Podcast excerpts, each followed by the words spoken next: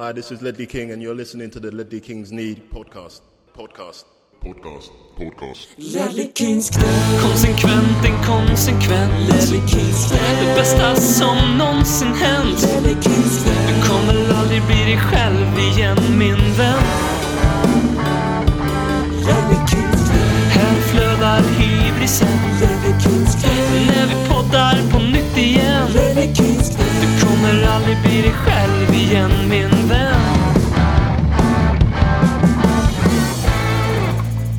Glöm NS Mora, glöm Pacos Ferreira, glöm resbiljett i kvarten mot Dinamo Zagreb. Tottenham är tillbaka i det absoluta finrummet.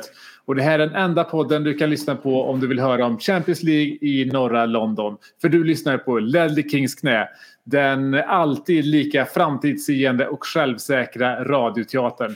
I varummet idag har vi med oss mig själv, Per Frykebrant, och mannen som delar initialer med bra mat, Alexander BM. Hur mår du BM? Eh, det är svårt. Det finns, eh, jag gillar att klaga har jag fått höra genom livet men jag har inte så mycket att klaga på just nu. Eh, och däremot så tänkte jag för mig själv när du presenterade mig med mina initialer där att du sa inte Bayern München. Den är ju gjord förut såklart så jag fattade att du inte skulle säga det här men jag sökte mig ändå dit tankarna både i deras sorg nu när Robert Lewandowski tvingar sig bort från klubben men också för att jag under helgen lärde mig att jag delar födelsedag med deras ärkerival VfB Stuttgart. Och eh, därför måste ta tillfället i akt och dra en lans här för kanske fotbolls-Europas enda lag i vitt och rött som nådde sina mål med den här våren. När de höll sig kvar i Bundesliga. Ja, ska vi, ska vi hoppa in på det här med en gång kanske? Eh, jag tycker vi har fått, eh, vi eh, la upp en eh, liten tweet här. och Vi, vi hade inte riktigt så mycket att prata om idag kände vi. Så att, eh, såg om vi hade några frågor. Vi fick faktiskt en här från Tobias Andersson som säger Prata om hur mycket Arsenal bottlade CL. Eh, BM, jag bollar över den till dig. Vad, vad har du där? Ah, men alltså, när någon talar om Arsenal då tänker jag ju otvunget på att eh, min Elk Brew här, Swedish Elk Brew som står framför mig som jag i en svag stund lovade att dricka under den här podden. när Tony, Sveriges enda vettiga Arsenal-supporter. För någon vecka sedan faktiskt i Sankt Per Frikebrant andra konstaterade att Tottenham skulle sluta topp 4 och inte Arsenal. Eh, och när jag öppnar den här flaskan med öl och ser K4 gå mot toppen där så ser jag hur livet symboliserar Arsenal på ett fint sätt. Där liksom vi är de här bubblorna som är ivriga upp högst upp i flaskan. Medan Arsenal sakta men säkert är den här döda lilla halvsnusprillan som ramlade ner i och sjunker sakta men säkert mot botten under Mikael Artetas ledning. Eh, Nej men om vi ska vara lite seriösa här. Eh, det är ju utan tvekan en bottel i paritet med kanske Ja, vad, ska man, vad fan ska man ta för någonting? Om Leicester hade förlorat ligan kanske? När de vann? Det dricker jag för. Det dricker jag för. Alltså det här är... Eh, ja, ja, hade, alltså hade de bottlat det, ja, då hade det varit en, en, en, en lika stor. Men nu har de ju inte gjort det. Jag försöker tänka tillbaka i bottlingstid. Liksom, vad hade det varit i paritet med? Eller vad är det i paritet med? Och vi har ju inte bottlat på den här nivån. Eh, man kanske skulle kunna säga att liksom Leicester CL-tapp är en sån bottling. Men Ah, jag- ja, ja, ja, bra. de, de, rad, de, va? de var inte riktigt på den... Jag, ska inte säga, jag, jag, jag kan inte klassa in Leicester i den kategorin riktigt än. För det, det, det är ungefär som att säga att liksom, ehm, jag tycker inte att West Ham bottnar den här säsongen till exempel. Eh, även fast de gör en on par-säsong som i fjol och såg det under, under perioder bättre ut. Det är inte som att, ja, vad hade vi där uppe i, topp, i toppen i början av säsongen? Eh, Brentford gjorde väl bra i början till exempel. Det är inte som att de bottade. Så det, jag kan inte sätta Leicester i den kategorin riktigt än. Man får nog gå tillbaka till ett... Ja, är det Kevin Keegan och Newcastle? Eller vart, alltså hur, hur långt måste man gå tillbaka? Eh, men det är ju ett, ett, det är ett historiskt, en historisk bottling. Och led, leder väl oss in lite på vad... Jag tänkte fråga dig vad du har inplanerat för underhållning i, i augusti, BM. I augusti är det Någon- möjligtvis så... Någonting du tänker titta på? Är det möjligtvis så att den här Oscars-nominerade bästa dramat eller bästa tragedi eller bästa Shakespeare-hommage? Eh, all or nothing Arsenal FC. Ja, men det är det ju. Det är ju All or Nothing Arsenal. Förmodligen ute i augusti om vi går utifrån ja, när de har haft premiär de tidigare åren. Det är bara, det är bara tre månader bort, hörni, som vi kan få se det här. Up close. Och eh, det ska bli oerhört intressant att se vad de, vad de fokar på. Eh, alltså, det, det är lite synd att de, att de heter All or Nothing. För de, de fokar ju aldrig på nothing. Även fast lagen som är med alltid går dåligt. Jag menar, Tottenhams säsong lades ju fram som en succé. Ja. Eh, trots att vi fick en Europaplats. Och det var det applåder där i slutet från Mourinho och alla kramades. De kommer ju förmodligen vrida det lite på samma sätt. Att det är unga fina laget som tog ett, ett kliv framåt. Men, men jag, jag men, eh, hoppas ändå lite att det finns. Det här, för det är så mycket som har gått snett för dem den här säsongen. Arsenal De gjorde ju det inte- själva. Efter sista matchen här nu. De gjorde ju det själva. De la ju upp både en tweet där de ersatte någon bokstav med siffran 5. Både för att de vann med 5-1 mot Everton men också för att de blev femma i ligan. Och sen la de ju även upp i sin officiella flöde. Ja, ja, och de la även upp i sitt officiella flöde när Gabriel Martinelli går runt eh, på det ärevarvet som alla Premier League-lag gör i sin sista hemmamatch. Vi ska ju vara, vi ska vara faktaenliga här i vårt hån av Arsenal. Eh, Så alla lag gör det efter sin sista hemmamatch. Det, är inte liksom, det gjorde vi förra året också när Harry Kane blev tvingad ut och tacka hej då till de 8000 supportrarna på, mot Aston Villa. Och alla tolkar det som att han har gjort sin sista match nu för att han tackar publiken. Ja. Eh, Och eh, där går han ju runt liksom och fyrar i stort sett. Så de har rent objektivt är det ju, man kan vara ärlig med det också. Det är ju en, ett, en framgång att gå från att sluta åtta två säsonger i rad och bli femma. Eh, dock utan att ha gått långt i kupperna och dock utan att ha spelat. De har ju knappt spelat mer än en Premier League-säsong. Så det är ju eh, rent, rent matematiskt så är det en framgång. Eh, Men precis som vi satte för någon vecka sedan när vi vi hade ju i en omgång hade vi ju allt i egna händer och då, då förlorade vi mot Brighton och så gav vi bort den eh, initiativet och sen fick vi tillbaka det senare. Men såklart, och som alla vet för det här laget.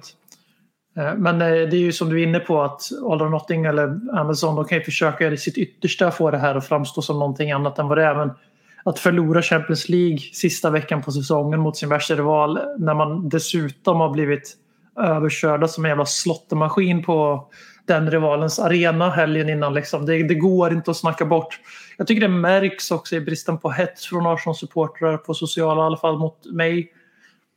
Eh, Ganska lugnt mot vårt konto också eh, faktiskt. Och det, det är ju för att alla vet att det här är ju... De har misslyckats, vi lyckas liksom. Eh, Och så ska vi bara säga så här att... Det är för dem. Ja, och sen, men det ska ju också sägas här för att verkligen sätta ord på det här. För när vi hade spelat 27 matcher och de 26.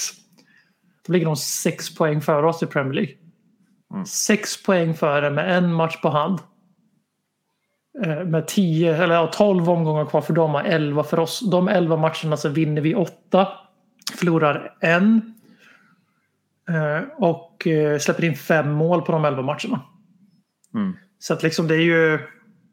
Det är ju verkligen ingen bottling av hög nivå. Det är ju 6 till 9 poäng försprång med 10 matcher kvar. Där man dessutom ska mötas internt. Ja, det, det hade varit svårt att svälja om det var ombytta roller så att säga.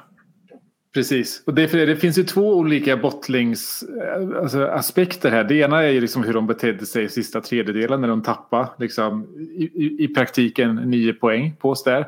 Sen är det hur de betedde sig den sista veckan. Alltså de gör ju två mot oss och Newcastle. Det är ju men de är inte ens med på banan. Och alltså, de berövade oss, för nu var inte jag med här förra veckan och pratade om, om, om derbyt så vi ska inte gå in för mycket på det. Men alltså, de berövade oss från två derbyn. Det ena var ju när de eh, flyttade första. Och det andra gången var när det väl var dags för derbyt. För det var ju, jag har aldrig sett dem så, så livlösa i en match som de var där. Alltså de eh, var li, li, lika livlösa som vi var i matchen mot, mot, eh, mot dem på Emirates. Och sen så åker till Newcastle och, och gör en ja, faktiskt nästan sämre insats där. Eh, och det, eh, jag kan, det, det, det, är ju, det, det, det är ett lag som absolut inte förtjänar eh, Champions League för, för fem öre. Eh, men, eh, men kul att de är glada i alla fall. Eh, jag tänker, vi fick en fråga från Anders Fajersson eh, som frågar om ni måste välja en Arsenal-spelare som ska in i nästa års Spurs-trupp. Vem blir det? Väldigt enkelt va? Det är ju eh, Saka. Som får sitta på så? bänken. Ja men det är alltså det är klart att om man ska tänka. Alltså han skulle inte platsa i Tottenham. Det är det som är lite grejen. Man skulle inte Visst peta är det Kane. så? Alltså, Alltså, han, han, skulle inte, han skulle inte platsa i sin position. Jag, för jag, hundra, alltså, jag, eh, eh, jag tycker på riktigt att Kulusevski går före honom. I alla fall Jo, men det är bara att kolla på hur han har presterat i Tottenham redan. Säger inte att han nödvändigtvis är mycket bättre än Saka, för det, det är han kanske inte. Men det är ju väldigt svårt att motivera för Kulusevski i augusti. Nej, men du kommer få sitta på bänken nu efter att du gjorde 13 poäng på, 50, på 14 Premier League-starter. Mm. Så det, är liksom, det finns ju inte. Men om man ska tänka där vi har hål då. Många kommer vilja att vi ser Saka hade ju kunnat gå in på en eh, wingback. Hade Saka kunnat Ja, göra. det hade han gjort. Men många kommer vilja annars att vi ska säga Tomiyasu. Eh, för att han, vi kunde ha värvat honom, men vi tog Royal istället. Det var som alltid alla spelare vill, ska ju alltid Tottenham och Arsenal vara intresserade av. Eh, Även om det finns en viss rimlighet i det kanske. Men jag har ju svårt att se det för att Royal till första gången har jag fått en revival av dess like här sen, Mm. sen Doherty blev skadad. Det tog ju några matcher men sen dess har han ju faktiskt varit riktigt, riktigt bra. Eh, Men sen är det ju också så att Tomiyasu spelar ju för fan inte wingback i Arsenal. Han spelar ju, spelar ju högerback slash höger mittback oftast. Han är definitivt inte... Vi- Vilket är det Emerson Royal är bra på. Ja, och Jag- jag- jag tror inte han skulle göra det bättre om man liksom nu tvunget ska ha en wingbacksroll som jag mycket väl tror att det är, Conte, det är det Conte vill ha. Det var att tänka på vad han hade inte. Det här Kimi är ju inte direkt sina styrkor i defensiven kanske. Eh, Att eh, Tomiyasu skulle kanske vara marginellt bättre än Emerson Royal om man är övertygad att han är en bättre fotbollsspelare. Men jag är faktiskt inte att övertygad om att han är det. Sen är det om man vill ha in Ben White kanske någon skulle säga. Och då frågar jag dig, skulle du hellre ha Ben White eller Eric Dyer? Alltså på den här frågan, det är faktiskt Ben White jag nog hade valt. Eh, för att, och det, det är samma sak där, så Kulusevski vs Saka. Jag hade inte bytt ut Dyer mot Ben White. Men egentligen är nog Ben White en, En bättre spelare. En bättre, bättre spelare än Dyer. Eh, så det är nog honom jag hade tagit in där. För han hade ju kunnat peta Dyer på sikt. Liksom. Han är en bra... Eh, så jag, jag hade nog sagt ja där. Men Vem, vem det annars vara liksom? Det är ju Ja, definitivt men det, ingen det, är ju, det, alltså, det är ju eh, alltså, det är ju Ödegård för att, eh, för att vi inte har någon överhuvudtaget i den positionen. Så det är Ja, jag tänkte, jag att- tänkte att på ta- honom. Att faktiskt, vara liksom, eh, det är inte så svårt att vara bästa eh, offensiva mittfältare i, i Tottenham direkt. Inte. men så, eh, nej, det är, det, är, det är inte så många mer. Det är inte så många mer. Vi tar Eh. Ödegaard för då sticker han på lån i januari till Betis. Exakt, exakt. Eh, men nu är det Champions League till, till hösten här och det blir eh, det ser ut som att vi kommer få en grupp vi kan ta oss vidare ifrån eftersom att det verkar som att vi är i pott två va? Mhm. Mhm. Vi är i pott två som det ser ut. Ja, Allting är ju inte helt spikat än. Det ska ju kvalas och grejer för de här lite mindre klubbarna i fotbollsvärlden. Eh, Men de har ju gjort om här. Jag vet inte, det här kan ju vara något år gammalt nu. Vi är ju väldigt dedikerade till våran klubb och när vi inte spelar Champions League så följer jag ju knappt Champions League helt genuint. Det är ju, det är ju verkligen pinnhålet på modern fotboll som är helt ointressant om ens egen lag inte deltar. Jag tycker verkligen det på fullaste allvar även om väldigt bra fotbollsspelare ofta huserar i Champions League och väldigt bra matcher på, sägs det spelas ofta där i de här grupperna där lag går rent och de andra tar en poäng och det blir 5-0 för jämna det är samma fyra semifinalslag varje år och sådär. Men eh, de har verkligen gjort om här då så att det är bara ligamästare som återfinns i pott 1 och inte på koefficient längre. Vilket jag, det, det står jag ju bakom är- Det heter ju ja, Champions det League liksom. Det är väldigt bra. Väldigt bra. Men det betyder ju att pott två som vi är med på, på gamla meriter ska vi ju vara ärliga. Eh, så är det ju, då är det alltså, vi har vi sällskap med Liverpool som kommer att gå upp i pott ett om de vinner Champions League då givetvis. För då blir de ju en av mästarna. Eh, och sen har vi Chelsea, Barcelona, Juventus, Atletico Madrid, Sevilla och Leipzig. Det är, det är pott två. Det är rätt många lag där som man gärna slipper en lottning. Och det gör ju vi nu då, eftersom vi tillhör den här, eh, den här delen av, av eh, ja, sidningen. Sen eh, är det ju lite så här, kan jag fråga dig. Är du en sån där som vill ha en Europa League-grupp när du spelar Champions League eller vill du ha en Champions League-grupp där vi möter liksom lag som inte så ofta spelar i Europa League eller Conference League? Alltså, jag vill ha det ur pott 1. Men jag vill inte ha det ur pott 3. Om vi säger så. Alltså för eh, och kollar man på pot 3 hur den verkar se ut just nu. Ja, men vi har ett Dortmund, vi har Inter etc. Det, alltså jag undviker gärna de, de lagen ur pott 3. Så. Eh, sen så är det klart att sen när man ser, ser vad som kan vara i pott 1 och det, man ser nu då i och med den här nya regeln, man ser ett Frankfurt, eh, man, ser, man ser ett Porto. Eh, det är klart att det vattnas. Ajax. Ajax. Jag menar, åh, det hade varit fantastiskt att, att, att få Ajax faktiskt. Och, eh, men ja, nu, nu känner jag väl, eller jag ändrar mig, jag vill ha en lätt grupp. Jag, jag, vill, jag, vill, jag vill att vi ska nu med första, första säsongen tillbaka in i Champions League. Truppen kommer inte vara helt anpassad till det efter, efter bara en sommar. Eh, jag vill ha en enkel grupp för att kunna ha möjligheten att rotera något sånär i alla fall. Och vi vet ju hur Konto har inte den bästa track recorden för, för, eh, för Europaspel och, och matcher mitt i veckan. Så, det, så att jag, jag tar gärna all hjälp jag kan få. Ja, jag är lite kluven där också. Det är, ju- jag ser ju självklart, så här, det är klart att man vill ha de European Nights at the Lane så där så att säga, de riktiga. Som vi så fint kan säga efter att ha spelat Champions League på fem gånger på sju år eller vad det är. Eh, och Arsenal har spelat Champions League en gång på sju år eller noll på sju år. Varken hit eller dit. Nej men att eh, det är klart att man hellre spelar de matcherna kanske. Men jag, är lite, jag lutar nog mer åt det. Så det blir vad det blir i gruppen. Jag blir inte ledsen om vi får Frankfurt istället för Real Madrid i, från pottet. Liksom. Eh, Nej. utan tänk sig, vad är roligast resor och vad är något spännande man inte har mött för, sett förut. Och sen kan man ju ta de här European Nights under the lights i slutspelet istället. För att, eh, vi, nu tror jag väl inte Tottenham går in i Champions League med målsättningen att vinna den. Men ju, samtidigt är det ju så, det vet vi alla som har spelat fotboll liksom, i- oavsett ålder, att man är ju sällan med i en turnering bara för att delta. Om inte turneringen heter Europa Conference League. Precis, alltså jag, jag, jag, tittar här, jag, tittar, jag tittar på Bayern München. Ser Bayern på dekis. Åka dit och piska upp dem för, för, för gammal, gammal ost. Hämnd! Ja. Eh, men alright, vi ser fram emot eh, ett, eh, ett, ett, eh, en, en gruppvinst helt enkelt i Champions League kan vi, kan vi konstatera här och nu. Eh, jag tänker, vi, låt oss gå in lite på matchen här nu mot, mot Norwich idag. Hur, hur säker man än var förra veckan vid den här tiden så, så lyckades man ändå bli lite nervös när det närmade sig ändå. Man, man glömde ju faktiskt bort hur dåliga Norwich eh, är ändå eftersom man aldrig Ja, någonsin ser dem. Eh, för det kom ju lite rapporter om, eh, om magsjuka etc. Som, som, som vissa förstås sig på det försökte sprida och då tänkte man ska det hända igen? Eh, och eh, sen så kom det rapporter om att nej, det här har vi inget problem med just nu. Kane, Kane startar. Men så såg man ju då den jävla idioten Frank Lampard ställa upp det, det, det laget han gjorde. Roterade hela laget. Eh, och då kände man att ja, ska det bli en sån där dag? Men eh, nej, Nor- man glömmer ju verkligen bort hur, hur usla Norwich är. Det är ju det här var det är det sämsta laget vi mött hela säsongen såklart. Och då, och då räknar jag med alla lag vi har mött i Conference League. Eh, det är, så inför matchen så skrev jag i vår lilla chattgrupp här att jag, jag, jag kunde bara nämna fem spel, startspelare i Norwich som jag kunde komma på.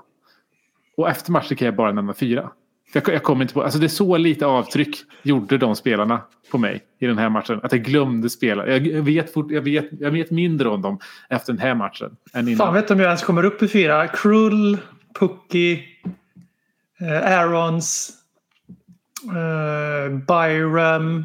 Mm. Eh, men det är mest för att han var bra på FM eller Fifa Ja. för något år sedan. Eh, och sen har de en mittback som heter Hanley kanske? Ja, ja, Ja, men det, det, tog jag, det, det visste jag inte innan matchen utan det är bara jag kommer ihåg för jag kollade startelvan. Så de andra fyra var jag rätt säker på. Men Mm. Nej, men för det här är ju ett lag man aldrig tittar på. Alltså för man kollar ju man kollar inte bara Tottenham-spelet. Man kollar, så- kollar så att Chelsea eh, förlorar eller Arsenal. Men därför man ju aldrig in på Norwich-matcherna. Nej, man Norwich tittar ju inte Chelsea-Norwich heller för man vet att Norwich kommer Exakt, förlora exakt. 5-0. Liksom, Exakt. Men du kollar ju Chelsea-Brentford. Ja, du kollar ju Chelsea Crystal Palace. Eh, så att man har aldrig haft så dåligt koll på ett annat lag i Premier League än vad jag haft på Norwich i år. Det är fan sinnessjukt. Jag kollar på de där spelarna, jag läser startuppställningar och tänker alltså sju av de här spelarna hade kunnat spela mot oss i, i Endes Mora matchen och jag hade, jag hade inte märkt ett piss. Nej, det var lite grann. Eh, Och det alltså man var, jag var ju uppriktigt rädd för Tim Krull och jag hade mer ångest inför den här matchen än inför North London Derby. Men det var ju mer för att vi hade saker att förlora. Mm. Eh, men som du, jag hade helt, jag hade överskattat Norwich något brutalt. Och jag hade, framförallt så får man ju erkänna nu att Tim Krulls rykte är, är ju otroligt, otroligt eh, bäst före datumet. Alltså för han ger ju bort två mål i den här matchen. Ja. Eh, Sen ja, absolut, han stjäl två mål från Son. Han släpper trots allt in fem sammanlagt. Liksom. Mm. Eh, Och det säger väl en del om Norwich. För jag menar Tottenham gör ju ingen... Jag tycker inte vi gör en liksom pangmatch. Absolut inte. Men jag tror ändå att vi vinner med 5-0 till att börja med. Eh, Vi hade över 3,5 i expected goals. Vilket är ganska högt eftersom att vi regelbundet har... Vi har ju två killar i våran fronttrio. Framförallt Jong Min Son. Som väldigt, väldigt systematiskt överpresterar expected goals för att han är så jävla bra på avslut utanför straffområdet. Så att då vi, att, trots att han gör precis ett sånt mål och Dejan gör också ett sånt mål.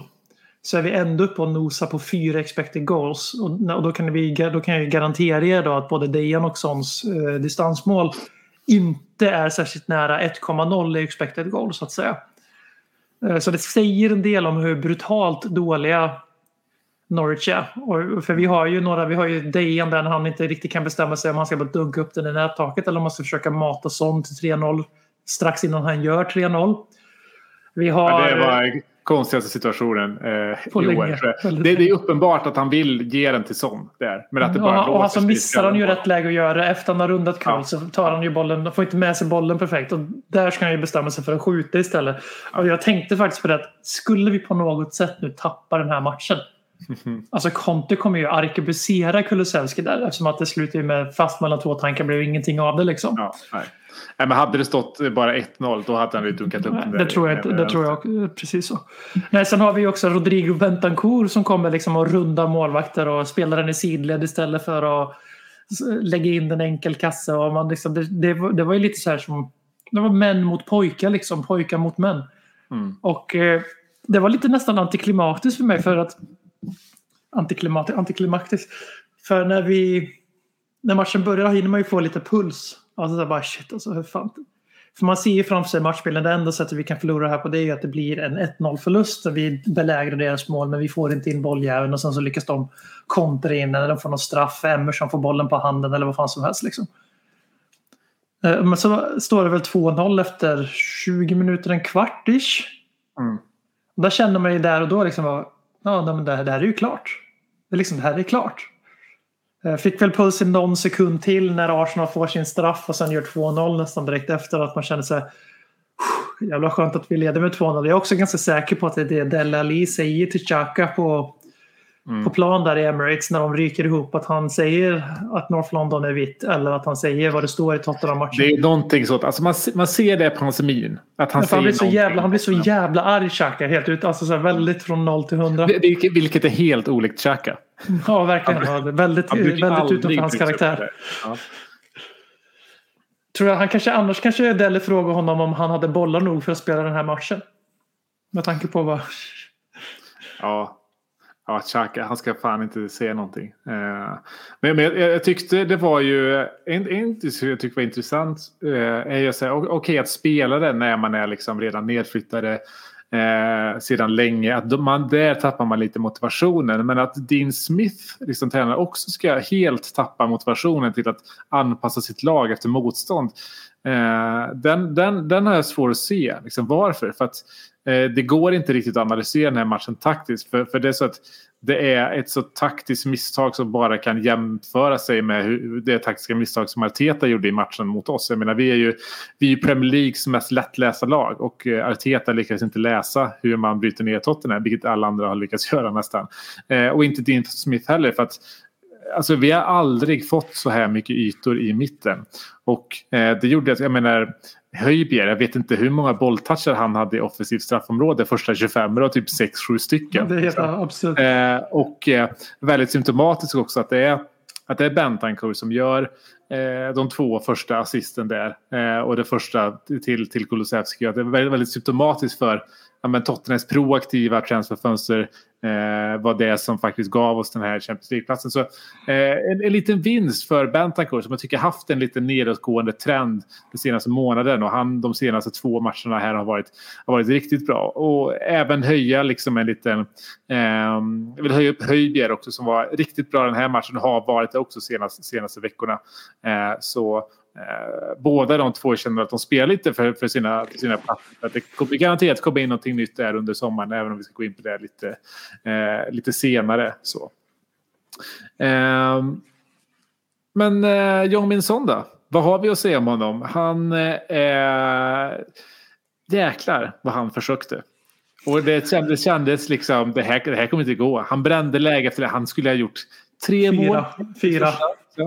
Eh, och så kommer eh, Lucas Mora in där och gör en fantastisk assist. Jag har aldrig eh, sett honom vara så osjälvisk som han varit i den situationen. Delali mot eh, Ajax-nivå Ja, nästan. exakt, liksom. Helt utan exakt. insatser i och för sig så sett, men den var påmind om det.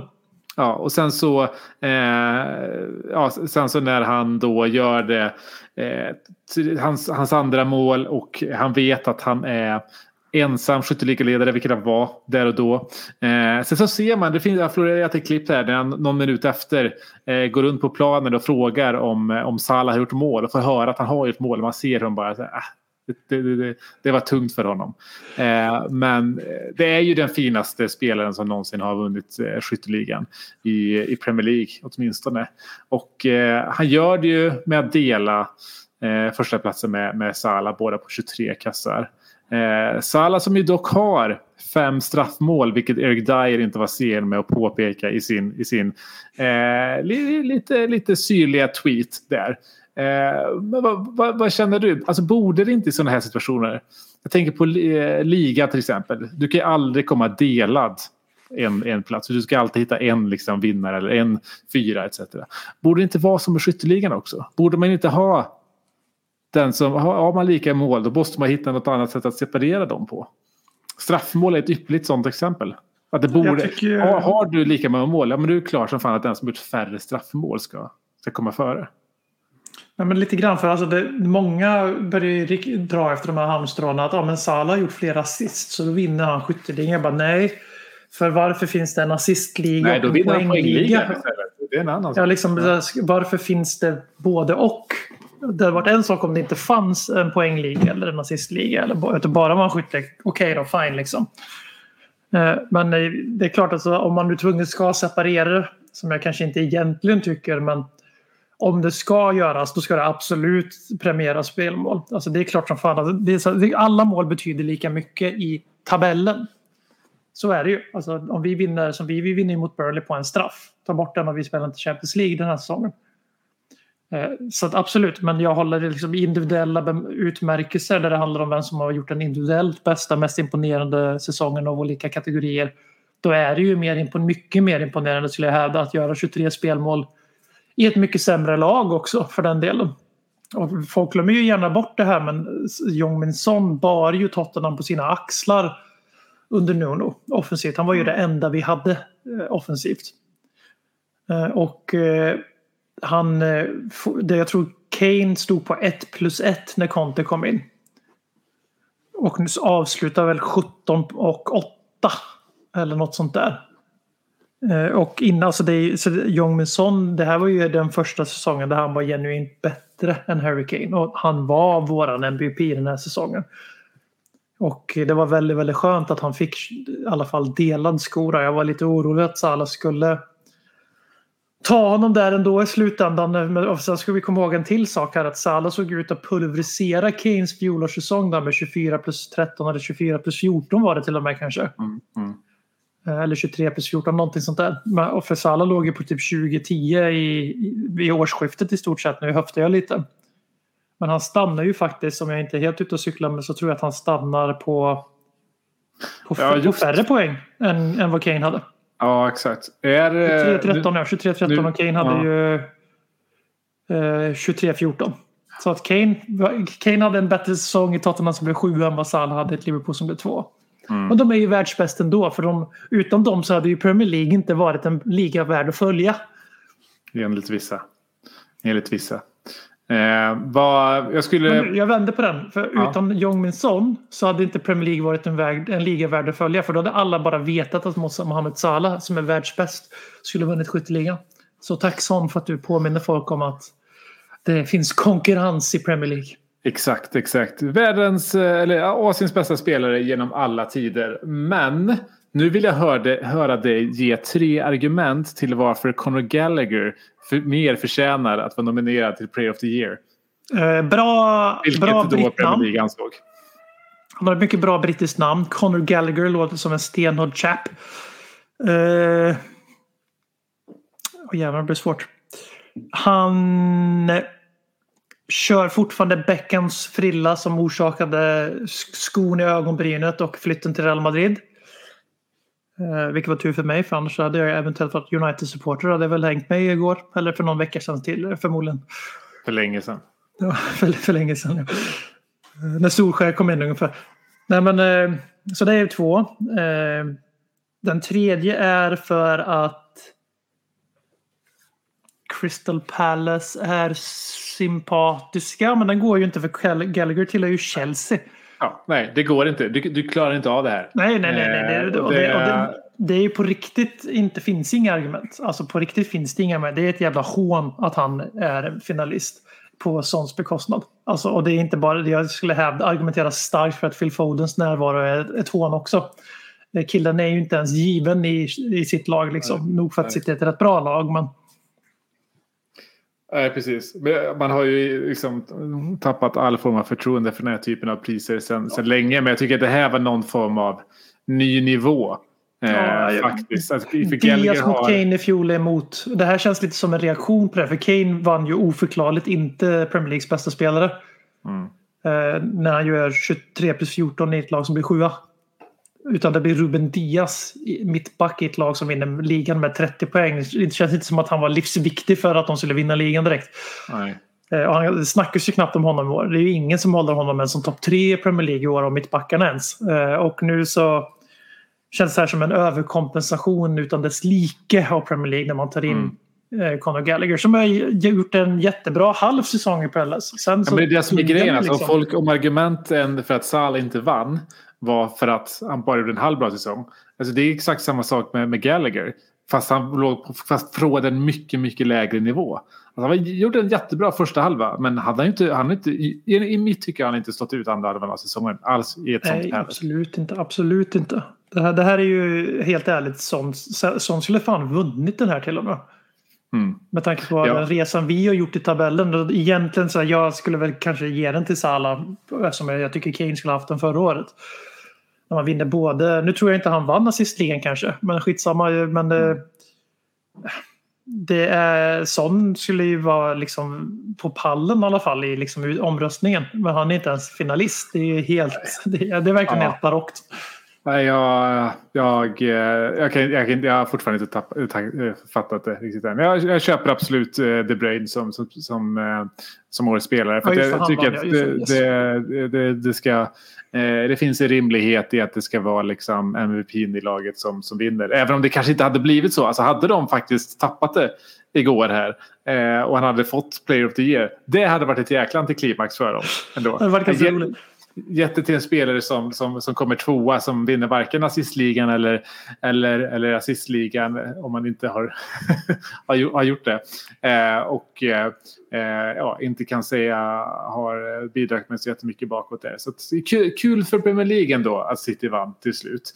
Eh, Kulusevski igår. Eh, går från klarhet till klarhet. Sedan petningen så har han ju tycker jag han har visat en helt ny nivå i sitt spel.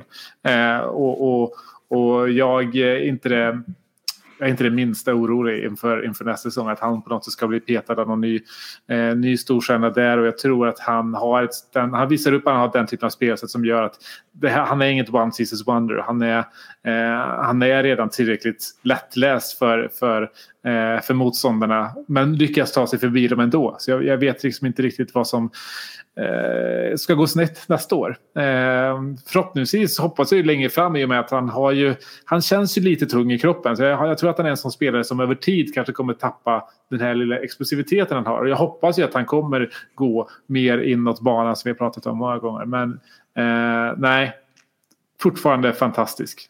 Skandinaviens bästa fotbollsspelare just nu. Ja, det, han gillar inte vara långt ifrån. Det är väl om de vill komma släpande med Håland. Eh, men det får de inte. Också, som också var väldigt bra som vanligt eh, fram till sina skador. Så att, eh, Ja. Sen ska vi vara ärliga och säga att det är Kulusevskis halv, första halvår den här säsongen som spenderades i Juventus var väl inte lysande. Men vi snackar ändå om någon som gör en poäng per Premier League-start i ett lag som många gör pengar i att göra narr av för att vi är så jävla dåliga tydligen. Eh, Så det går ju inte riktigt hand i hand. Och sen är det ju också det här att jag tror inte heller det finns någon som helst risk att han liksom floppar här efter att det här var en, han dansade en vår eller något sånt där. Men vi kanske inte ska förvänta oss en poäng per start nästa säsong. Men eh, Nej. om det var någonting som matchen mot, eh, vilka var det han missade nu? Han, han spelade på grund av att han var magsjuk där. Var det Burnley han inte fick Ja, det var starta? Burnley nu senast. Ja, precis. Ja, och eh, man alltså jävlar vad man saknar honom mot lag som, som liksom parkerar så att säga. Mm. För Lucas Moura han har många fina egenskaper på en fotbollsplan. Eh, Att spela mot lågt sittande försvar är inte en av dem. Det är det är det sannerligen inte. Sannerligen inte. Eh, 14 starter blev det för, för Dejan, hans första halvår i, i Tottenham. Och eh, de senaste 14 matcherna har Tottenham eh, ska vi se, förlorat två, inklusive då 0-1 på, på övertid mot Brighton och Ronaldos hattrick. Släppt in sju mål på de 14 senaste. Gjort typ, jag vet inte nu, 32, 33, någonting sånt där. Eh, det är, det är, det är en sinnessjuk sista tredjedel på, på säsongen som, som man gör. Det är, räknar vi bort då Ronaldos hattrick så är det alltså fyra insläppta på de 14 sista. Det är, det är ett bra försvarsspel. Och eh, bra offensiv. Väldigt bra gjort av ett antifotbollslag. Ja, verkligen. Verkligen. Tråkiga Fan, det, det kanske, är, kanske är något på spåren med antifotboll. För om antifotboll betyder flest gjorda bortamål i Europas fem toppligor under 2022. Eh, att förlora två av 14 matcher, släppa in sex baljer på de 14 matcherna, eh, göra över 30. Slå City på bortaplan, ta krysset och bränna en 3 mot 1 på stopptid mot Liverpool på bortaplan. Vinna mot Arsenal med 3-0. Fan alltså om, anti, om, det, om det är antifotboll så skriv upp mig. Jag vill gärna ha ett par år till av Contes antifotboll i sådana fall. Långa poddar, Spurs. Ja, och ända sedan Antonio Conte tillträdde jobbet som Tottenham så har man ju förföljts utav osäkerheten kring huruvida han ska vara kvar här nästa säsong eller inte. Och trots att vi nu alltså har säkrat Champions League-platsen så fortsätter den här mystiken att ligga kvar som någon form av våt matta över allt det här. Eh, han själv verkar väldigt kryptisk till att, till att prata om fortsättningen. Och framförallt spelarna verkar alltid lägga till just det här detta aber eh, kring Contes framtid när man pratar eh, om honom. Det är Kulusevski gjorde det efter matchen-intervjun, Loris har gjort det, Kane har gjort det. Att de hela tiden säger vi hoppas att han stannar. Eh, är det så att det här är lite en, eh, eh, lite, lite press på, på liv ifrån spelarna att de spelar det här spelet eh, för att han ska få sina spelare till nya spelare då till, till Sydkorea-turnén eller är det någonting annat som ligger där och knakar? Ja du, alltså det här är ju en följetong som har varit sedan han kom. Jag tror inte så lite på det här att det är just att det är Tottenham Hotspur som har värvat Antonio Conte. Och att det är Tottenham Hotspur som gjorde det i en period av upplevd svaghet. Hade han kommit in direkt efter Pochettino så hade det inte varit riktigt samma grej för då var vi Champions League-finalister hade fem raka CL och tre raka titelstrider i stort sett. Eller vad fan det nu var. Eh, men sen gick det, vi gick ju snabbt neråt, det är bara att erkänna. Eh, relativt sett då. Till eh, West Hams nivå ungefär. Så långt sjönk vi. Och sen... Det, det har liksom stuckit i ögonen på brittisk media. Ända sedan han kom att han är i Tottenham. Det är en del av det. Jag är inte så mycket för sådana här konspira konspirationsteorier annars eller antimedia bla bla bla. Alternative media bla bla bla som folk gillar. Men det, jag är ganska övertygad om det för det, ibland när man faktiskt läser artiklarna som de här citaten plockas ut ifrån på Twitter, ibland av skribenten själv, så det är inte bara aggregatorkontona som är skyldiga här. Så är det liksom en helt annan andemening i artikeln än vad det är i clickbaiten. Och så det är lite så här medias egen trumma, ett narrativ de skapar så säger inte Conte vad som behövs för. Han skulle väl i stort sett behöva skriva på ett livstidskontrakt i blod för att de skulle släppa det helt. Mm. Eh, men det är första delen. Sen det andra ledet är ju för att Conte själv har sagt sådana saker rakt ut efter Burnley. Det var en tuff period när säsongen mycket var väldigt nära att spåra ur uppenbarligen. Och eh, sen har han ju faktiskt, hur mycket man än vrider och vänder på det, att det saltas och det kryddas och det vrids och det vänds. Så har han ju konsekvent vägrat att säga någonting tydligare än att jag har ett kontrakt. Vi får se. Och det kan vara språkförbistring, det kan vara press. Jag tror absolut att det är främst ett sätt att sätta press på Danny Levy och Fabio Paratici att fortsätta investera i det. För han sa ju även sådana saker kom efter matchen att om vi nu, nu måste vi vara modiga, liksom nu, nu massor med arbete kvar att göra, bla bla bla. Och det sa ju Dyer också rakt ut i stort sett. Eh, inte göra samma sak som när Pochettino mm. sa de här sakerna för några år sedan helt enkelt. Utan investera nu när det är bra känsla. Vi är bra, vi har varit ett av ligans bästa lag efter nyår. Det är nu vi ska göra oss bättre. Vi ska inte vänta tills det här sprattlar och dör och sen försöka chockstarta med en fossil i formen av José Mourinho. Utan det är nu vi ska hugga till, det är nu vi ska slå till, det är nu vi är starka, det är nu vi är på fotbollsagenters och spelares näthinnor. Så det tror jag främst att det är, men innerst inne det är en liten del av mig som bara inte kan släppa den här tanken att det finns en procentchans att Antonio Conte lämnar någon gång under försäsongen eller före nästa säsong. Eh, och det som oroar mig mest det var inte hans, alla de här antydelserna eller anspelningarna. Utan det var när han säger att han behöver fyra fem dagar för att återhämta sig efter den här säsongen. Och när han säger att det här är en av hans största bedrifter i karriären. Och att det känns som en trofé att sluta fyra. Där började det kännas lite som en person som pratar om, alltså både köra rädda sitt eget rykte ifall han går. Och också försöker liksom bygga och slå på trumman ganska hårt här liksom att jävlar vad bra jag är trots att jag lämnar mitt kontrakt efter sju månader. Nu tror jag inte att det blir så. Men chansen borde vara, risken borde vara 0% och jag kan tyvärr inte med gott samvete säga att jag tror att risken är 0% att vi har en annan tränare i augusti. Den är inte hög men det finns en risk. Ja, nej, men det är ju faktiskt så att i och med Champions League-platsen så skulle han ja, men lämna nu så gör han det ju trots allt som en, en vinnare. Alltså han, han har ju bevisat sig än en gång här. Så ja, han, ja, han förlorar egentligen inte jättemycket om man skulle ta ett kliv tillbaka nu. Eh, det är ju... Det är ju Världens dyraste och mest framgångsrika interim.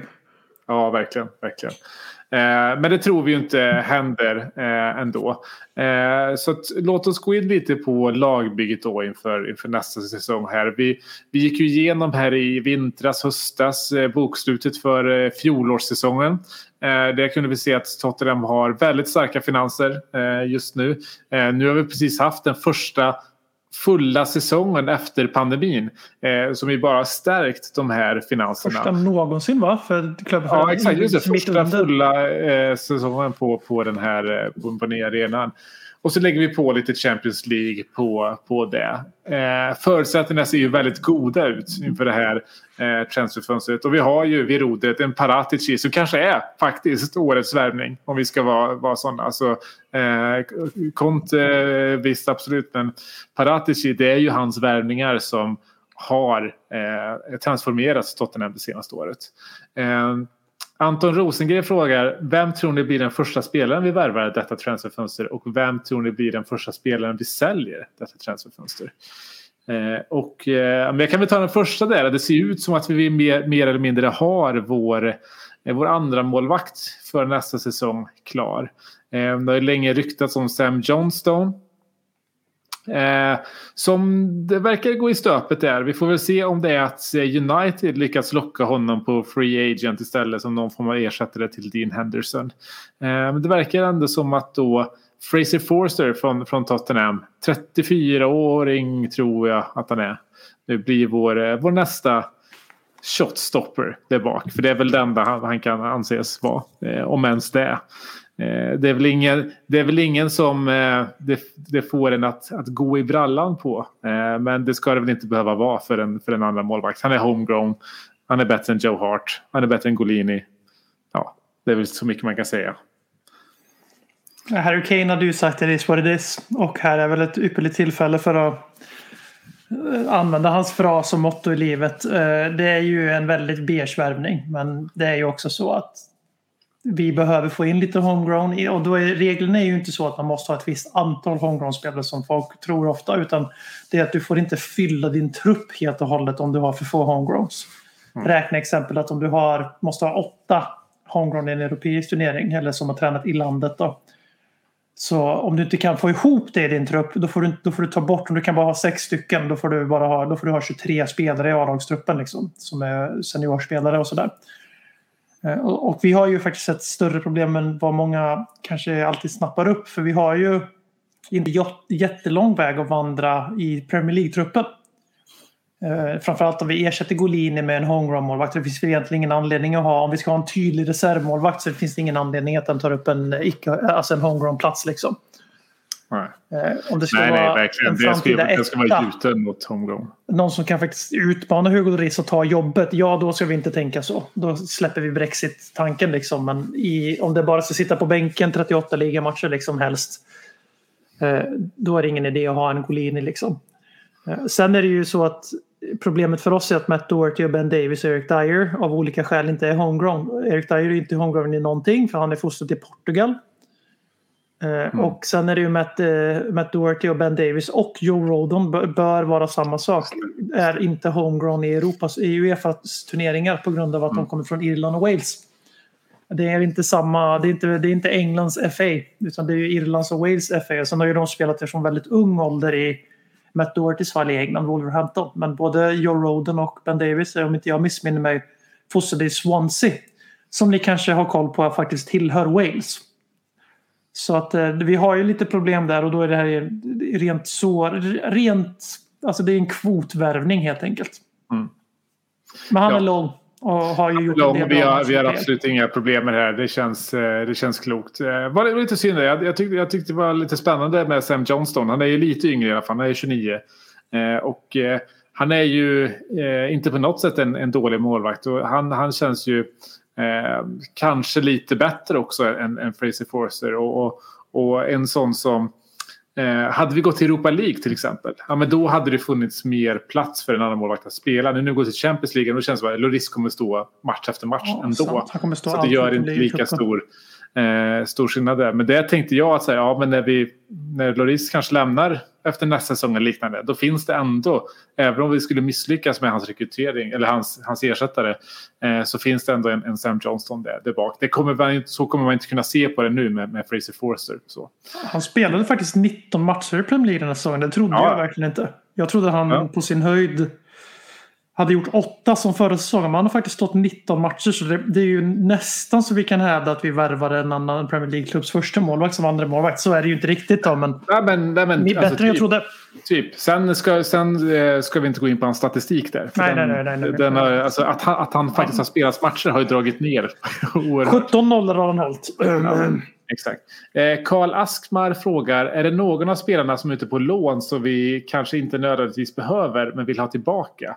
Och tar PMS plats i truppen nästa år eller är det ännu ett lån aktuellt och det är Pap Pape Matar Sar eh, som är PMS. Det är bra, bra smeknamn på honom. Eh, jag tänker säga av de som är ute på lån eh, om vi räknar bort Pape Matasar så har jag lite en känsla av att Brian Schill skulle kunna vara en liksom, eh, nummer två på Kulusevski-positionen framåt. Eh, som inte riktigt fanns när han gick iväg. För då, då hade inte Kulusevski tagit den positionen riktigt. För Kulusevski har lite utvecklat sin egen position tillsammans med, med, med, med, med Conte. Eh, I att ha, ligga, vara verkligen alltså slicka kanten och, och, gå inåt. Tidigare var ju så att eh, innan, han, innan Branchil lämnade så var ju Kulusevski den som låg på insidan där. Och där gjorde ju inte Branchil någonting bra. Men jag tror att jag skulle, jag skulle vilja le, jag leker lite med den tanken nu i alla fall. Så. Eh, sen så vad gäller eh, PMS där då så eh, tycker jag att det skulle vara intressant. För jag tror att Winks kommer lämna. Jag tror att vi kommer ta in någon annan istället lite bättre. Det skulle vara ganska intressant att ha honom som femte val i truppen. Eh, men eh, ja, man har ju alldeles för dålig koll på honom. Det kan ju mycket väl vara så att han behöver något år till för att växa till sig. Jag kanske inte ens är redo för en, för en femteplats eh, på mittfältet utan det blir en Divine eller någon annan istället. Sådär. Så det, nej, jag, ehm, det, det, det är mina fem cent i alla fall. Eh, jag vet inte, alltså det är ju... Tanguy Dombele och Giovanni Lo Celso är ju självklart egentligen i grunden bättre fotbollsspelare än eh, Harry Winks och några till i våran trupp. Eh, det har ju framförallt Lo Celso visat i VRL att det är ju ingen dålig spelare egentligen alls. Men eh, det känns som att de har haft sin chans under Conte. Det var ju det som var bra med att han kom in i november, att han var ju tvungen att använda alla de här killarna. Eh, och jag skulle bli förvånad om, jag tror inte ens att Brian Schill kommer vara med i, i Tottenham nästa säsong. Jag tror inte det heller. Jag tror, inte, jag tror att vi kommer försöka casha in där. Eh, och ja, alltså det är så Jag tror vi får svårt att bli av med Tanguy Ndombele. Lo Celso är nästan räknat hem 30 miljoner euro minst redan. Mm. Men Ndombele gjorde inte succé i Lyon som gjorde, slutade åtta i Liga tror jag. Det kan, utan att veta jättemycket om Liga men det måste vara en av deras sämsta säsonger någonsin. Eh, det här är ju, före PSG så är det här Frankrikes mest framgångsrika klubb liksom på 20-talet. Eller på 2000-talet menar jag såklart. Eh, och eh, ja, hur vi ska bli av med honom det, det, är för mig en gåta. Men jag tror inte att Antonio Conte har honom i sina planer direkt om man säger så.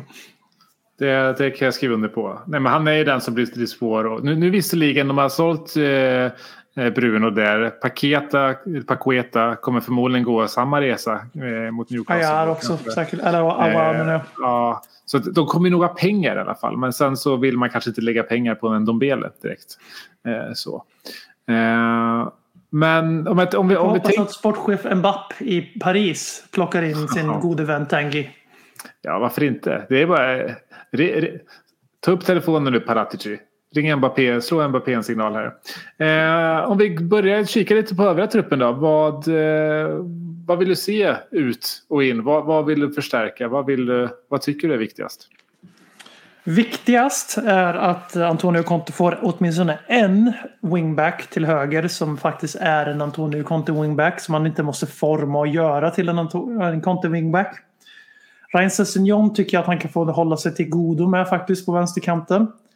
Jag är också helt okej okay att ha Regulon som backup där. Eh, det gör oss mer taktiskt flexibla. Vi kan spela en fyrbackslinje om det behövs och sådär. Eh, och eh, med samma argument så måste jag säga att jag är nu beredd att låta Emerson vara reserven till höger. Men jag förstår också om klubben väljer att sälja honom som 23-åring och gå minst plus minus noll eftersom att han faktiskt inte har haft ens i närheten en så dålig säsong som folk försökt få det till. Eh, och eh, jag är ganska säker på att säljer vi Matt Doherty så får vi ju inte jättemycket pengar. Eh, och när vi pratar om en väldigt tydlig reservroll här så kanske det är han som ska vara reserven. Han är också homegrown i Premier League och sådär. Så. Men vi behöver in nytt blod på wingbacksen och om det huruvida det är Jed Spence eller något mycket mer spännande och färdigt. Eh, det låter jag vara osagt. Eh, ITK eh, med gott renommé säger ju att det är Jed Spence och en till höger ytterback. Spence från Forest slash Middlesbrough tillhör han va? Mm. Är ju, sägs ju vara väldigt, väldigt, väldigt, väldigt nära Tottenham. Men att det absolut inte behöver vara den enda värvningen till höger och det talar ju för att det blir en viss rochad där. Så det är där jag börjar. Och eh, om jag får bara ta en position så får du ta nästa. För om jag konstaterar att wingbacksen så kan jag nästan gissa vart du tar vägen. Men du får ändå chansen att ta, föra din egen talan ja. tänker jag. Men jag tänker på det temat med wingbacks. Jag tror att det där är väl faktiskt där vi kan förstärka utan att sälja. För jag tror att med Contus nu. Eh, han, han, han byter ju nästan båda. Om man kan så byter han gärna båda sina wingbacks varje match. Och nu har vi Champions League och det, det, skulle inte vara helt fel att addera till en spelare i den mixen. Vilket gör att vi har fem wingbacks eftersom att Doherty kan spela på båda kanter. Eh, och då är det ju så att man kan ju inte bara gå ut och värva eh, för att man, man behöver förstärka upp på höger ytterbacksposition utan den spelaren i fråga måste ju finnas också. Och jag tycker inte att det finns någon jättetydlig uppgradering på den positionen tillgänglig idag. Eh, och, utan då är det en Jed Spence som är lovande, billig eh, och något vi kan exploatera med. Så jag är, helt, jag är helt för den värvningen. Eh, och vad gäller på liksom motsatt position, där på, på eh, vänster, eh, vänster ytterback, så är det ju så att där finns ju snarare tvärtom väldigt mycket alternativ på marknaden för att förstärka. Eh, för, för med, med, spelare som är både för rimliga pengar och, eh, och, och är tillgängliga för oss. Så skulle vi kunna få betalt för region till exempel. Men det finns en Kokoreja, även om han har linkats ihop med City en hel del. Det finns en, en Kostic i, i Tyskland som har gjort det bra. Det finns en eh, David Raum i, i, i, Hoffenheim som vad har han nu? Han har 14 assist den här säsongen tror jag. Eh, från sin eh, vänsterytterbacksposition. Så det, det finns en hel del potential där.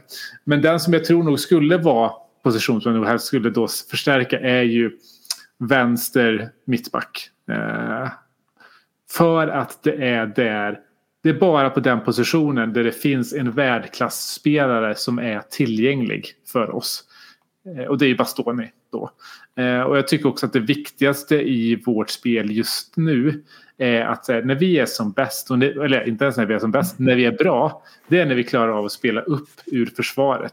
Och där har vi varit väldigt beroende på att vi har både Romero och Doherty. Eh, och när inte Doherty är med, eller och när inte, när inte Romero är med, eh, då är vi väldigt mycket sämre på det. Och Bastoni är, han är väldigt bra även på det. Och då skulle, då skulle vi ha Bastoni och Romero och Daider i mitten. Jag, jag, jag, ser inte, jag, jag, jag, kan inte komma på ett lag som skulle ha bättre försvarslinje än det faktiskt. Eh, och därefter nästa prioritering är ju, är ju inom mitt fältet. Mm. Eh, där jag eh, hoppas och tror väl att eh, Harry Winks har, har gjort sina sista minuter i, i Tottenham. Och, det kändes som här... bytet mot Norwich. Det var väldigt ja. så här, varför inte ge minuter till Devine eller vem fan som helst. Men just att ta in Winks kändes verkligen som så här, här får du för lång och trogen tjänst liksom. Ja men precis, precis. Och jag tycker att på den här positionen så är det kanske den som är allra mest spännande att följa. För vi vet att vi kommer ju förstärka på den här positionen mm. alldeles oavsett. Och det finns också ganska mycket intressant ute på marknaden för ganska billiga pengar. Alltså ganska profilerade spelare som är hyfsat billiga. Eh, Thielemans går in på sista året på sitt kontrakt. Jag tror absolut inte att han passar. Tottenham satt och spelade fotboll. Inte om vi ska spela 3-4-3. Han är alldeles för offensiv för det. Men han finns tillgänglig för en ganska rimlig peng. Eh, och jag tror att enda sättet som, som han skulle komma på är om vi förstärker med ytterligare någon lite mer sittande eh, mittfältare. Eh, vi har en Bizuma som också han går in på sitt sista kontrakt väl. Som, eh, som spelarmässigt hade varit en så jävla bra match för Tottenham. Och, och sättet vi spelar fotboll. Alldeles perfekt.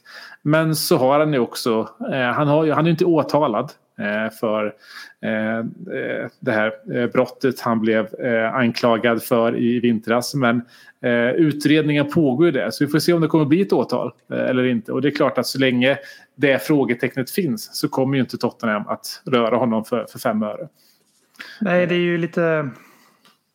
Det är ju lite, det blir lite så här, jag tar väldigt många före honom just på grund av det osäkerheten kring hans fall där. Han varit häktad och han har varit på borgen eh, väldigt länge. Jag är osäker på om han är det nu. Det var ett tag sedan man kollade det sist. Men alltså släppt mot borgen då förutsatt. Han fick ju till och med åka till och spela African Cup of Nation vilket tyder på att han är väl inte supermisstänkt för supergrova grejer kanske. Men Nej, vi får inte glömma bort måste bara lägga ner utredningen. Liksom, ja, precis. Han måste, gör, han måste bli konstaterat oskyldig. Eller ja. inte gå, att det inte finns något bevis alls så det känns som en onödig risk att ta på den sidan. Jag tror kanske inte att alla i klubbens ledning eh, bryr sig jättemycket om den delen.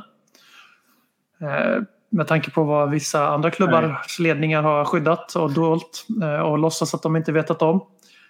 Jag tänker under den här säsongen. Eh, men eh, sen är det ju Christian Eriksen också som det pratas mycket om. Mm.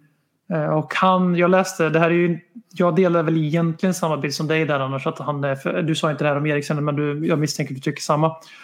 Eh, att han är ju egentligen för offensivt begåvad för att spela åtta i en 3-4-3. Eh, eller för defensivt porös kanske. Han löper ju mycket gör han ju, men han är ju inte en bollvinstmaskin. Det är inte, han är ju en maestro, han är ju en kreatör, ett geni. Mm. Men han har spelat med Conte. Han har hittat en plats som åtta främst. I och för sig en 3-5-2, ganska stor skillnad men skitsamma. Just nu. Och han är gratis transfermässigt. Och eh, han gjorde det väldigt bra i Brentford. Och sen också det här att jag läste faktiskt några interister som säger att han kan absolut spela i Tottenhams 3-4-3. Både som en av tiorna då, lite mer original tiorna. Eh, Alltså så som det såg ut i början när både Lucas och Son sprang i samma trianglar som Kane och sprang in i varandra första matcherna. Eh, och, men också att han kan spela en av de här eh, Höjbjerg och Winks, eller Höjbjerg och Skip-rollerna. Förutsatt att vi möter ett Burnley hemma exempelvis eller ett Forest hemma eller vad det nu kan tänkas vara som är bottenlagen nästa säsong. Ja, inte Burnley i alla fall. Nej, inte Burnley precis. Och det, där är det ju... Där, där vi, ska kunna, vi ska kunna ha råd att ha en sån spelare på centrala mittfältet just eftersom vi faktiskt har en 5-4-1 uppställning utan boll. Eh, Och då ska han ju kunna döljas där. För det är ju inte en illojal defensiv spelare. Det är samma missförstånd som många har om Dele Alli. Att han, han är en glidare. Det stämmer ju bara inte på plan. Sen hur han är på träningen får man väl börja ge lite... Kanske att José Mourinho var något på spåren då. Men eh, vi måste ju kunna unna oss det i sådana matcher. Vi har ju svårt att bryta upp bussar. Och eh, Christian Eriksen är ju, det vet vi, han är ju beprövad låsmed liksom. Och för den, för den transfersumman så kan det vara en bra lösning. Om vi skulle kunna plocka in en, nu tar jag bara Perisic och Eriksen för att jag inte ha en historia med dem, men vi tar in de två på free transfer. Och sen så får Paratici plocka in sina 3-4 gubbar som är mellan 21 till 25. Så kanske båda sidorna är nöjda. Eh, Och vi har gjort en kompromiss mellan FM-tänket som Tottenham och nästan alla klubbar har och Contes vinnartänk. Jag vet inte, något sånt. Ja, men jag, alltså min, min liksom ställning mot, mot Eriksen har mjuknat väldigt mycket de, de senaste månaderna. För jag var ganska emot det eh, när vi började prata om det för första gången. Just för att säga att vi är eh, Alltså i offensiven, det, det står vi ju för ganska viktigt generationsskifte. Vi har en liten, ålders, lite, lite ålderstigna spelare där. Eh, och då är det inte rätt att ta in en Eriksen som är 30 år. Det är därför vi absolut inte ska gå på en Dybala eller en Bale också.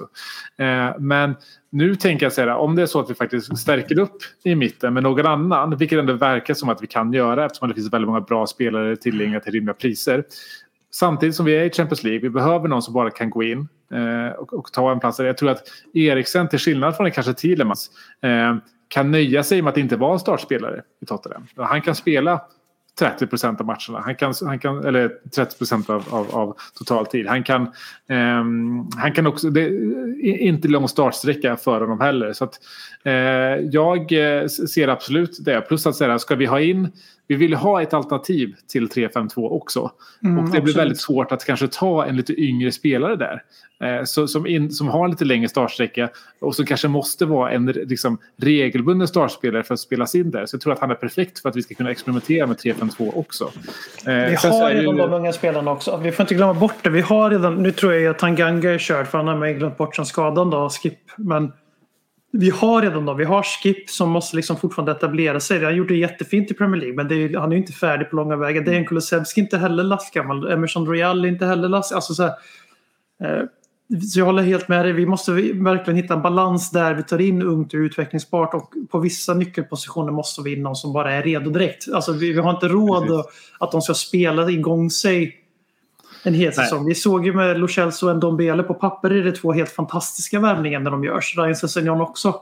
Eh, I alla fall jag tycker det, för jag gillar ju också det här liksom, att man värvar spelare som blir bättre under resans gång och sen, ja visst, ma- marknadskonsulten säger sälj dem på högsta värdet. Supporten säger nu har vi egentligen, får vi egentligen skörda frukten av den utvecklingen vi har sett. Men eh, det, vi får liksom inte stirra oss blinda där. Jag håller helt med dig att, eh, att krydda med, med rutin som eh, på nyckelpositionen det det vi ska göra. Ja, och så länge vi, vi stärker upp med någon lite mer liksom, för framtiden på mitten, någon lite mer för framtiden i anfallet, så tycker jag Eriksson är perfekt. Plus också att vi måste fan ta tag i våra fasta situationer inte nästa säsong. Vi kan inte gå en till säsong och producera så lite på fasta situationer. Harry Kane ska inte ta en enda frispark nästa år. Det är en av mina nyårslöften. Nej. Alltså kan vi bara addera en handfull mål på fasta situationer nästa säsong. Så, så, och det, det kommer Eriksen kunna bidra med. Eh, vi har ju sett vad han faktiskt det, det är lite roligt nu att se eh, jag menar, när Eriksson höll på att lämna, alla liksom gjorde sig lustiga över att han inte kunde eh, slå eh, första spelaren på hörnor. Jag tror eh, Brentford har gjort typ tre mål på hörnor nu när, de- när de- han har lagt den på första stolpen. Liksom. Så att det handlar kanske lite om vem han lägger inläggen till också. Där. Eh, men sen så har vi också, det pratas mycket om Ward Prowse. Eh, den är jag också emot för jag tror att Alldeles för dyrt, eh, Alldeles för dyrt för en truppspelare. Southampton värderar, Ward, 2026. ja, Southampton värderar Ward Prowse mycket mer än vad han faktiskt är värd. Vilket de också ska göra. Eh, Ja, ja. Alltså spelaren tar jag. Men du beskrev ju honom nyss. Han är Premier League-etablerad, han är rutinerad. Behöver inte världens startsträcka. Eh, Kan väl i teorin göra både, både 3-4-3 och 3-5-2 centralt. Sen absolut. är han ju dead ball specialist. Men vi snackar om en kille som, med tanke på att Southampton har sålt alla andra spelare de någonsin har haft av någorlunda klass de senaste... Ja, men sen Pochettino var i Southampton och lite till till och med. De är ju inte jätteglada i det och de vill ju liksom enda chansen de har att klättra i stegen som, som Brighton håller på att göra trots att de säljer sina bästa spelare varje år. Det är ju genom att inte sälja sina bästa spelare hela tiden. Eh, och för allt jag uppskattar hos James Ward-Prowse, det förs ju en kampanj i Parrots Pågar som man kan skicka ett DM om man vill vara med och snacka Spurs hela sommaren.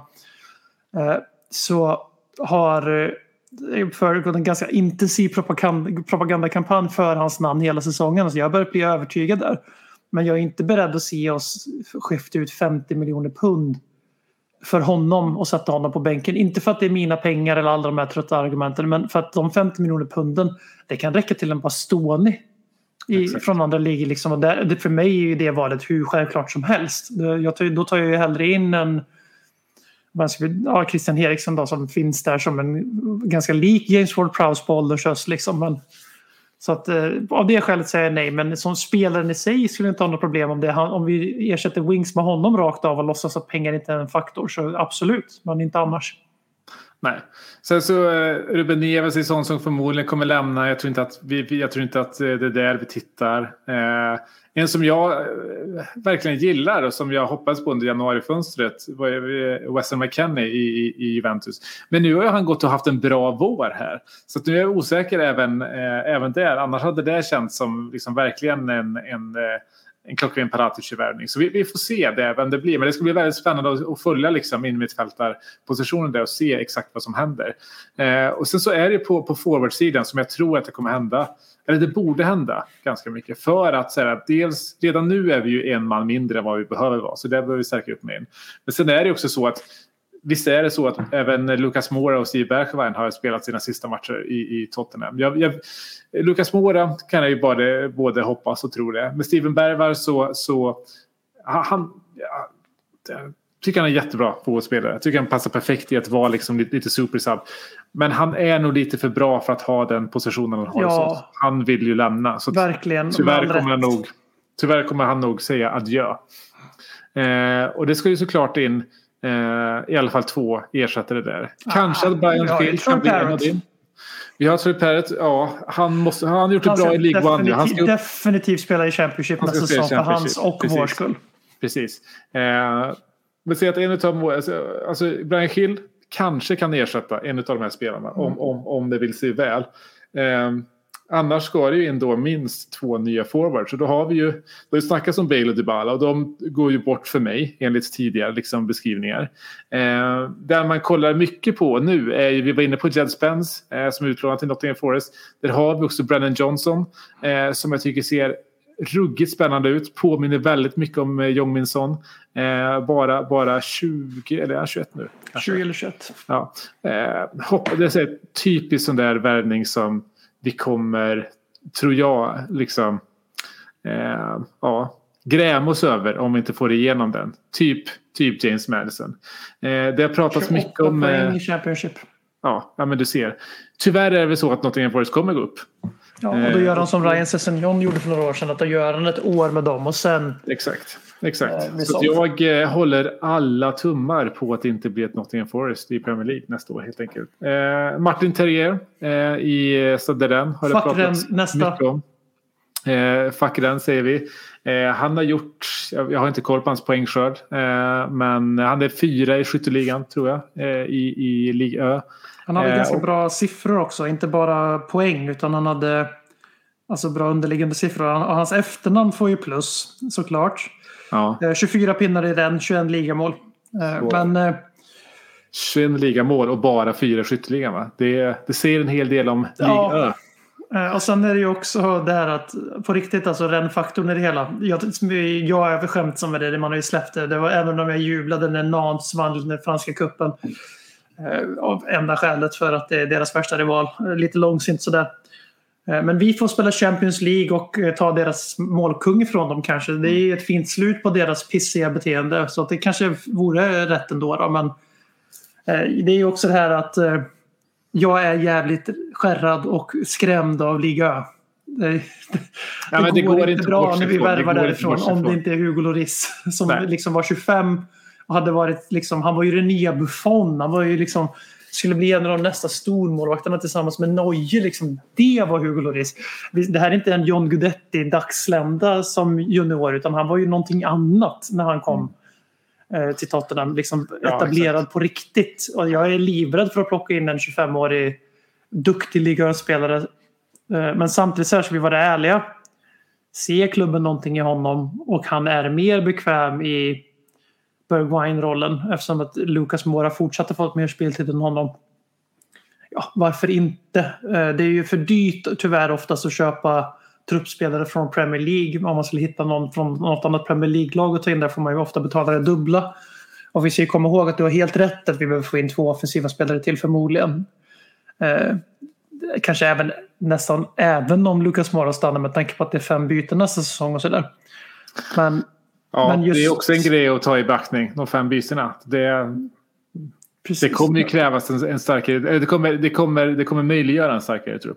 Precis. Det blir en ytterligare en konkurrensfördel för, de sto- för storlagen. Och där måste vi utnyttja den givetvis. Vi, för nu är det så. Newcastle är det fjärde bästa laget i ligan efter, efter jul. Vi är det tredje. Eh, Newcastle är, vad var, slutade de två poäng efter Brighton som blev nia. Eh, Och Brighton har gjort en historiskt bra säsong. Potter har ju verkligen tystat folk som tyckte han var överskattad i somras när, han, när vi ville få honom till våran klubb.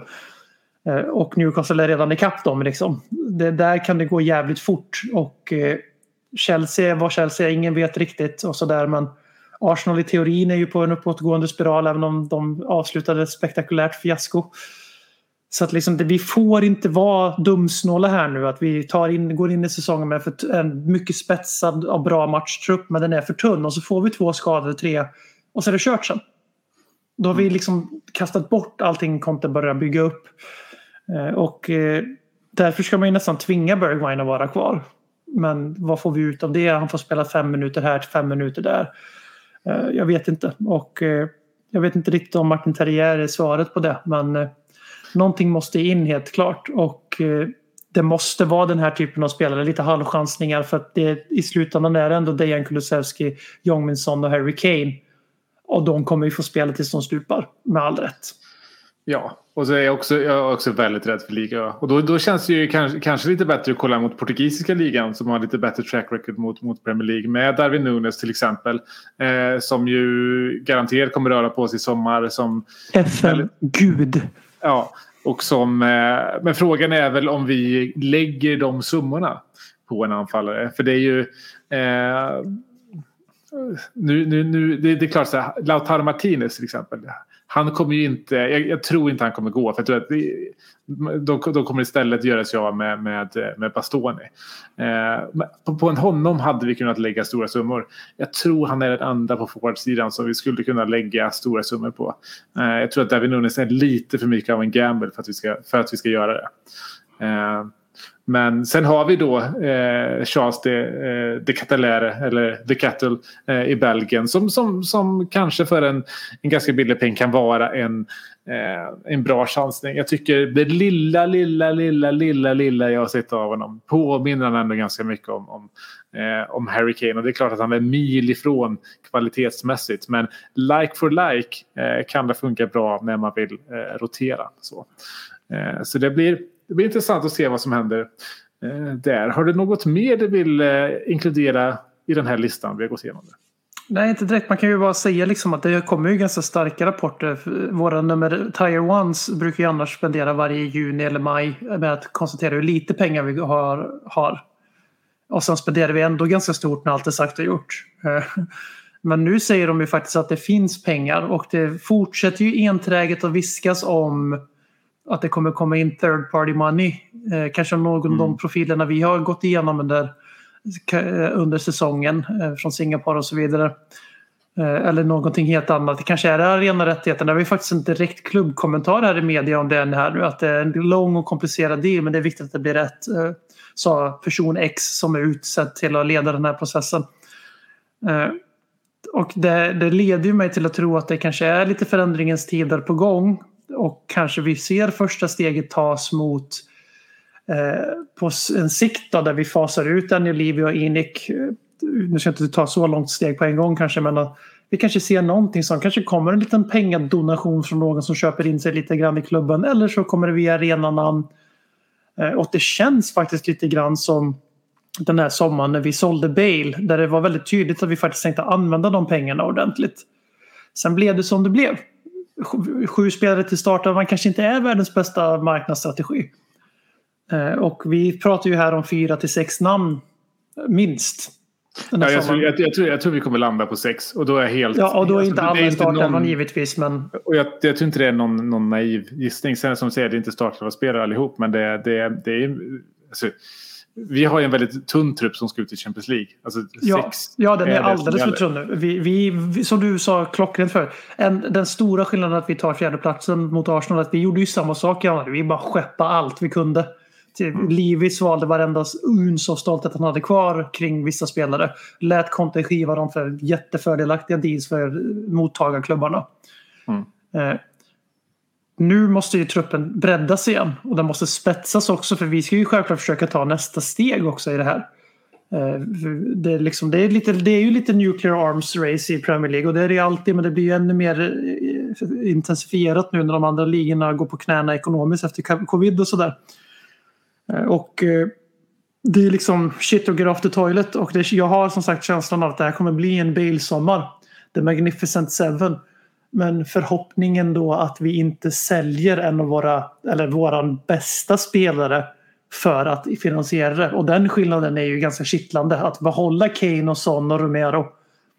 Eh, Och ändå plocka in 57 namn som eh, både är spelare som tydligt ska göra här och nu och kanske några stycken som är framtidsnamn. Ja, och så ta sig, ja, men vi har Fraser Forster, vi har Eriksen, Free Agents. Eh, alltså, Släng in har- Perisic som Sesonjons mentor och sen fyra stycken prime-spelare. gud vad jag inte vill ha Perisic i Tottenham. Det är, det är, jag, jag tar kulor för att inte ta in Perisic. Nu får du Kroatien-maffian för i Ja, Kroatien kommer vi- komma efter dig Perros pågar här. Vi har betat av Kroatien känner jag. Nu, är det, nu ska vi vidare till nästa land. Eh, Serbien kanske, Vlahovic och nej just det, han blev redan såld. Det var Serbien-spåret dog snabbt. Har ju kommit lite Alexander Isak-rykten ändå. Eh, Sverige blir väl nästa land för Tottenham. Jag Level verkligen. som, level som Alexander Isak kommer till Tottenham för att sitta på bänken bakom Harry Kane istället för att starta Arsenal. Ja, Åh, herregud. Eh, vi kommer såklart, eh, vi ska inte fastna för mycket i det här. Vi kommer såklart återkomma till det här vid, vid senare tillfälle. Tänkte vi avrundar här med att vi delar med oss. Vad är säsongens ögonblick som du tar med dig från den här gångna säsongen? Det har ju varit en fantastisk säsong. Inte bara för Tottenham, utan jag tänker generellt. Det har hänt så mycket på planen, så mycket utanför planen. Mer än vad det kanske någon annan säsong höll jag på, höll jag på att säga. Ja, riktigt där är jag inte än. Jag för ju en stridkamp mot eh, människor som låtsas som att det konto åstadkommit på något sätt är större än vad Pochettino gjorde. Det är det ju inte. Eh, det Ser jävligt lovande ut dock att han kan ta det ett steg längre och jag håller honom högre rent objektivt som tränare 2022. Men eh, det är ju svårt att välja. Jag fastnade vid, det jag fastnade vid, alltså som hjärtat säger, det är 3-2 målet mot Manchester City borta. Där vi faktiskt, alltså vi spelar alltså tiki-taka-anfall från egen straffområde och avgör på stopptid på Etihad i en match där vi, alltså det, ja, det, det är fastställt. Sen tyvärr så blir det ju en falsk vändning för att vi torskade direkt igen efteråt, hade torskat precis innan, kom till hota med att säga upp sig. Eh, så, men det är det, det, är det, det är ögonblicket jag har. Liksom. Sen har vi några som förtjänar att nämnas i sammanhanget och det är ju eh, ut, alltså reaktionen på Tottenham Hotspur Stadium när Lucas Moras namn kommer upp på skylten. Eh, och Mm. Jag, kommer, jag kommer inte ens ihåg vem Det som det räddade inbytt utbytt längre. Men när Nuno gör like for like-bytet där när vi ligger under med Bergstein, 2-0. Luke- Bergstein mot, eh, mot Mora. Mm. Och eh, hela publiken liksom bara what the fuck is this? Och räddar våran säsong. Så den är ju Mm. med som finalist. Hjälper. Eh, och sen eh, är det när Son eh, gör sitt andra mål mot Norwich och man ser på honom hur jävla lycklig han är över att leda skytteligan där och då faktiskt vinna skytteligan som han också gör. Mm. För det finns fan ingen spelare i Tottenham som förtjänar det mer än honom. Han har ständigt stått i skuggan av andra. Han var först han fjärde hjulet som precis lyckades edge ut Erik Lamela ur den fantastiska frontfyran vi hade under Porch. Sen var han eh, Batman till Harry Kanes Robin. Tvärtom såklart, att han var Robin till Harry Kanes Batman. Eh, och eh, när Harry Kane surade och försökte tvinga sig bort till Manchester City. När allting var skit, vi hade ingen tränare. Vi hade blivit sjua i Premier League, vi hade haft fucking Mourinho som tränare i 18 månader. Då skriver Jong-Min Son på ett nytt långtidskontrakt med Tottenham. Och sen går han in i säsongen och vinner skytteligan. Och är den som är utan tvekan våran MVP den här säsongen. Och eh, Fucking finns king. fan ingen som förtjänar honom mer än honom. Nej. Eh, jag ska säga min eh, utan tvekan säsongens ögonblick är, är, är vändningen mot Leicester. Eh, jag, för mig finns ingenting som kan, kan konkurrera med det. Eh, det är väldigt få gånger. Jag, ska säga, jag vinner mot City och de här och då sitter man hemma i soffan och så drar man ett ja när man är ensam. Sådär. Men den här typen av liksom reaktioner jag hade på det här målet är precis likadan som det jag hade mot, mot Ajax. Alltså, exakt samma sak. För det, det är så här, med fotboll, när någonting händer i fotboll som man absolut inte tror kan hända. Det är det absolut bästa som finns i hela världen. Och det var de där ja, 20 sekunderna. Var precis det. Eh, det är... Ja, jag blir lite tårögd när jag tänker på, på, på det målet. Fan vad Eh, viktigt det målet var också nu. Det var ju det i slutändan. Det var exakt det. Det var det målet. Alltså, eh, att vi tog bollen vid kvitteringen och sprang upp och gjorde målet där. Och att Arsenal inte gjorde det utan istället firade när de gjorde sitt 2-2 mot Palace.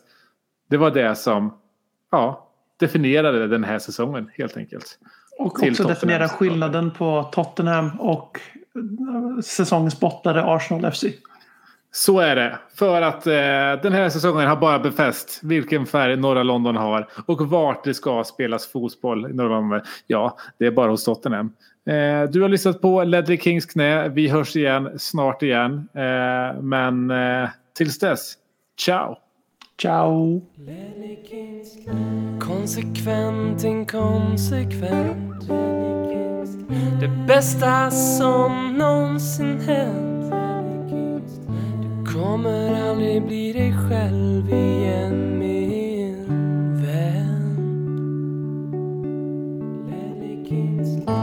Här flödar hybrisen? När vi poddar på nytt igen? Du kommer aldrig bli dig själv igen.